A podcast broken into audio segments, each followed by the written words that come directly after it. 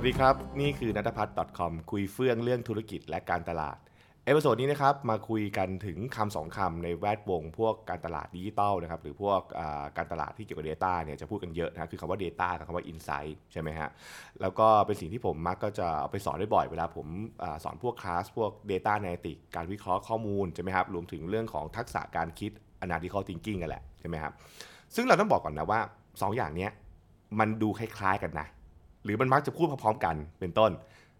แต่มันไม่เหมือนกันนะมันมันมันมันเป็นของคนละอย่างกันนะครับ แล้วก็อาอาจจะต้องมีความเข้าใจแล้วก็ต้องต้องเตือนกันนิดหนึ่งถามว่าทำไม ผมอธิบายแบบนี้นะครับ บริษัทอาจจะมี Data มหาศาล แต่อาจจะมี Insight ที่ห่วยแตกมากๆก็ได้ เอาอย่างนี้เลยนะ คือ คือถ้าเกิดว่าคุณอาจจะมี Data มหาศาลจริง คุณมีข้อมูลอะไรเยอะจริง แต่คุณอาจจะไม่มี Insight ที่ดีเลยก็ได้นะฮะขณะที่บางองค์กรอาจจะมี Data ไม่ได้เยอะมาก แต่สามารถนำไปสู่ Insight ที่ดีมาก ก็ได้เช่นกันถูกไหมฮะเพราะฉะนั้นเนี่ยคำถามคือแปลว่าเราต้องเก็บ Data มหาศาลไหมผมบอกว่ามันมันมันมันคนละมันคนละมันคนละเรื่องอะนะ การมี Data เยอะไม่ได้เป็นปัจจัยที่ทำให้คุณมี Insight ที่ดี นะฮะแต่ว่าโอเคมันเป็นปัจจัยที่มีส่วนมีมีส่วนที่จะช่วยได้ถามว่าทำไมเดี๋ยวต้องอธิบายอย่างนี้นะครับอะคุณจะพบว่าเวลาเราตัดสินใจทางการตลาดเนี่ยนะฮะเวลาเราตัดสินใจทางการตลาดไม่ว่าเช่น เราจะออกแคมเปญอะไร เราจะทำราคาสินค้าเท่าไหร่อะไรเป็นต้นใช่ไหมครับสิ่งที่นักการตลาดทำคืออะไร มันคือการคาดการมันคือการคาดการว่าเอ๊ะและลูกค้าเนี่ยน่าจะน่าจะชอบที่ราคาเท่าไหร่ น่าจะชอบ อะไรเป็นต้นใช่ไหมครับ ซึ่งนั่นน่ะมันคือการคาดการสิ่งที่เรียกว่า customer insight ใช่ไหมเราเราไม่ได้คาดการสิ่งที่เรียก customer data เราคาดการว่าในในหัวของลูกค้าเนี่ยนะฮะลูกค้าคิดอะไร ลูกค้าชอบอะไร ลูกค้าน่าจะอยากได้อะไร นั่นคือนั่นคือสิ่งที่นักการตลาดมีนะครับเพื่อทำให้เกิดการ react กลับไป เช่น react กลับไปในเรื่องของทำแคมเปญตั้งราคา พัฒนาสินค้าอะไรก็ว่าไปนั่นคือ customer insight ใช่ไหมครับ ทีนี้เนี่ยเราพูดว่า customer data คืออะไร customer data มันคือสิ่งที่หลายๆ คนจะบอกเช่นเรามี customer data นะว่าลูกค้าคือใคร ลูกค้าอายุเท่าไหร่ ลูกค้าซื้ออะไรบ้าง ลูกค้าซื้อบ่อยแค่ไหนอะไรเป็นต้น เพราะ Data มันคือข้อมูลดิบถูกไหมฮะมันคือข้อมูลที่ว่ามันเกิดอะไรขึ้นนะครับมันเกิดอะไรขึ้น ใครเป็นคนทำนะครับมันมีปริมาณเท่าไหร่แล้วว่าไปนั่นคือนั่นคือสิ่งที่เราเรียกว่าเป็นพื้นฐานของคำว่า Data คือเออเฮ้ยเรารู้ว่านะครับเออ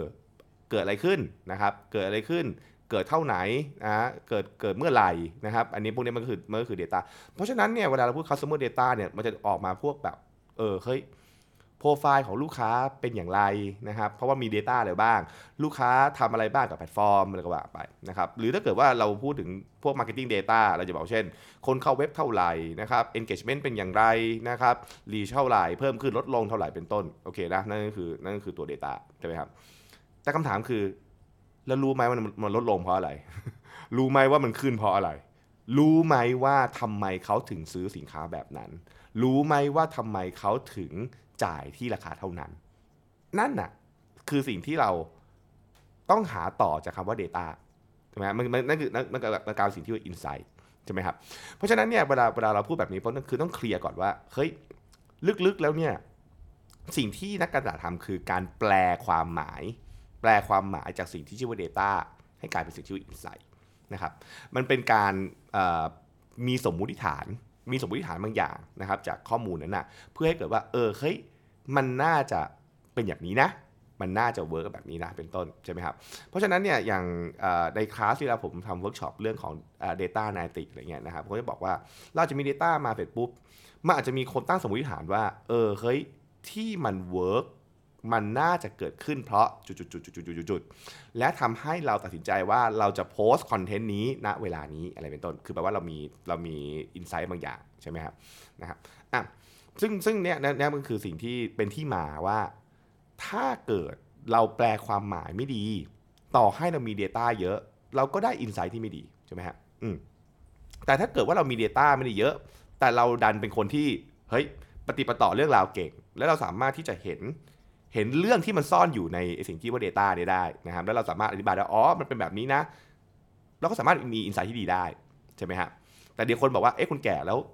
มี Data เยอะไม่ดีตรงไหนเขาบอกงี้ครับถ้ามี Data เยอะมาก แน่นอนว่ามันทำให้คนวิเคราะห์เนี่ยสามารถปฏิปต่อได้ใช่ไหมคือพูดง่ายๆคือพอมีข้อมูลเยอะ เราก็สามารถที่จะเชื่อมโยงสิ่งต่างๆ ได้อะเป็นเป็นโคนันเป็นเชอร์ล็อกโฮล์มส์เป็นต้นเอ้ยมีข้อมูลเยอะเริ่มวิเคราะห์ปุ๊บปุ๊บปุ๊บปุ๊บปุ๊บปุ๊บได้ใช่ไหมครับถ้าข้อมูลน้อยคืออะไร มันก็ต้องเดาเป็นตัวสมควร มันก็ต้องเดาเยอะมากใช่ไหมฮะ อืม แต่คุณก็จะพบว่าแม้จะมีข้อมูลเยอะ บางคนไม่ได้เป็นโคนัน ก็นั่งงม แล้วก็แบบว่าคุณคุณนึกถึงโคนันก็ได้อะใช่ไหมคุณจะพบว่าเอ่อเนี่ยโคโกโร่เนี่ยโคโกโร่จะบอกว่ามีข้อมูลเท่าโคนันเลย แต่ทำไมคิดไม่ถึงใช่ไหมฮะ ก็เนี่ยคือตัวอย่างนะครับ อืมทีนี้ นั่นนั่นนั่นคือนั่นคือสิ่งที่เราอธิบายกันแบบง่ายๆว่า customer data กับ customer insight ไม่เหมือนกันใช่ไหมฮะซึ่งตรงนี้มันก็ต้องเป็นการเตือนนักการตลาดหลายคนที่แบบว่าบางทีแบบว่า เอ้ยบางทีผมเวลาผมเห็นแล้วผมก็บางทีก็จะแบบเอออันนั้นมันอันนั้นมันมันไม่ใช่อินไซต์นะครับมันเป็น Data นะครับ อย่างเช่น วัยรุ่นไทยเล่น TikTok เยอะขึ้น อันนี้อินไซต์ไหมไม่ใช่อินไซต์อันนั้น Data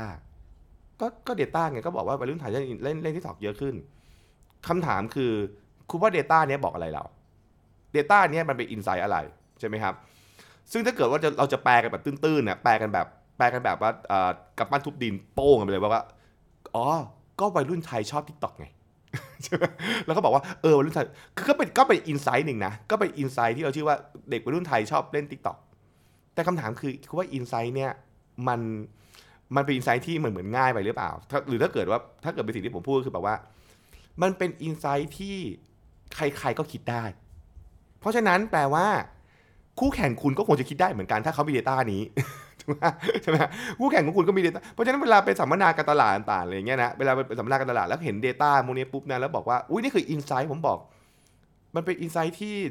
คุณจะพบว่ามันไม่ได้มันไม่ได้เกิดความได้เปรียบในการตลาดอะไรเลยนะ เพราะว่า ใครๆก็คิดได้นะถึงว่าว่า เออ มีคนเด็กวัยรุ่นไทยเล่น t ิ k t o k เยอะขึ้น แปลว่าคนวัยวัยรุ่นชอบ t ิ k t o k ผมว่าอันนั้นผมว่าอันนั้นใครๆก็ก็คิดได้ แต่ถ้าเกิดคุณคิดต่อไปดิทำไมเขาถึงชอบ t ิ k t o k อันนี้จะเริ่มยากแล้วใช่ไหมฮะมันอาจจะมีการตั้งสมมติฐานว่า เออเฮ้ยเพราะว่าเออวัยรุ่นไทยมีมีแนวโน้มที่เครียด เพราะช่วงนี้แบบโอ้ยแบบบ้านเมืองมันเครียดนะครับอดอกเบี้ยมันแพงนู่นนี่นู่นนั่นนะครับ แล้วก็เรื่องของการเมืองเรื่องของกระแสต่างอีกทำให้ต้องการหาอะไรสนุกก็เลยชอบเล่น TikTok เพราะ TikTok มี content สนุก ก็เป็นไปได้มันก็มันก็มันก็อาจจะเป็นไปได้ก็ได้มันอาจจะเป็น insight น่าสนใจนะครับแล้วคุณก็เอา insight นี้บอกว่าเออเฮ้ยงั้นแสดงว่าเด็กวัยรุ่นชอบอะไรสนุกเราสามารถทำอะไรต่อได้บ้างใช่ไหมคุณจะไม่จบแค่ว่าอ๋อเฮ้ยมันจบแค่เราวัยรุ่นเล่น TikTok คุณจะคิดต่อว่าเออเฮ้ยเพราะ วัยรุ่นเนี่ยเครียดช่วงนี้ต้องการหาอะไรสนุกๆใช่ไหมหรือถ้าเกิดคุณบอกว่าไม่ใช่ จริงๆมันคือจริงๆมันคือวัยรุ่นไทยตามกระแสเพราะว่าช่วงนี้เห็นกระแสคนเล่น TikTok เยอะก็เลยเฮโลตาม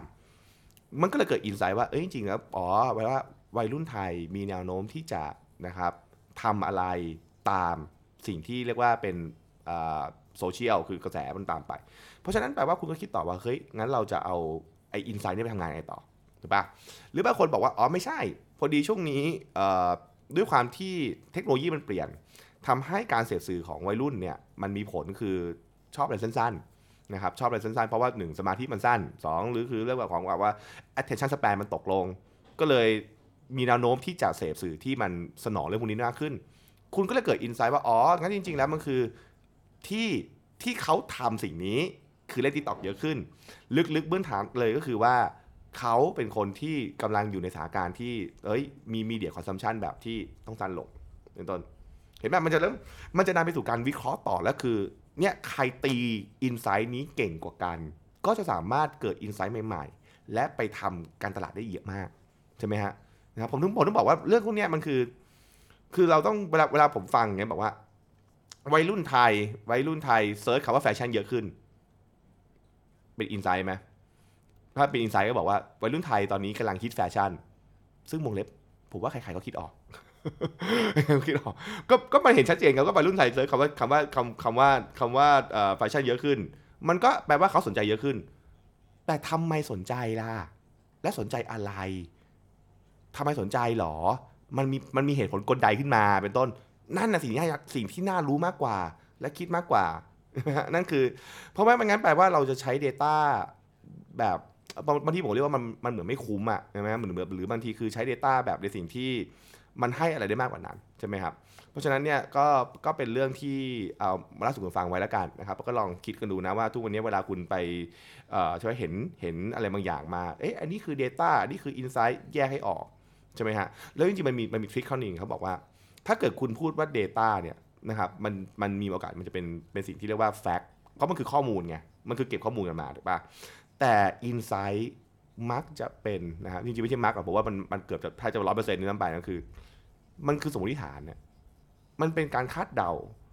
มันเป็นการตีความ มันตีความเราออกมาเลยว่าเออเฮ้ยจากข้อมูลนี้เราตีความแบบนี้ จากข้อมูลนี้ตีความแบบนี้เป็นต้น เพราะฉะนั้นมันเป็นมันมันยากมากที่บอก insight เนี่ยเป็น insight ที่มันถูกต้องร้อยเปอร์เซ็นต์มันเป็นแค่การคาดเดาของนักการตลาดนั่นเองนะครับ อืมเพราะฉะนั้นเนี่ยก็เอามาเล่าสู่กันฟังไว้ในคลิปนี้แล้วกันนะครับ แล้วก็ ลองไปทำงานกันดูนะ เห็นด้วยไม่เห็นด้วยอะไรก็บอกได้นะครับ หรืออยากฟังเรื่องอื่น แล้วก็คอมเมนต์กันมาได้แล้วกันนะครับ แล้วก็ติดตามการ episode หน้านะฮะสำหรับวันนี้ สวัสดีครับ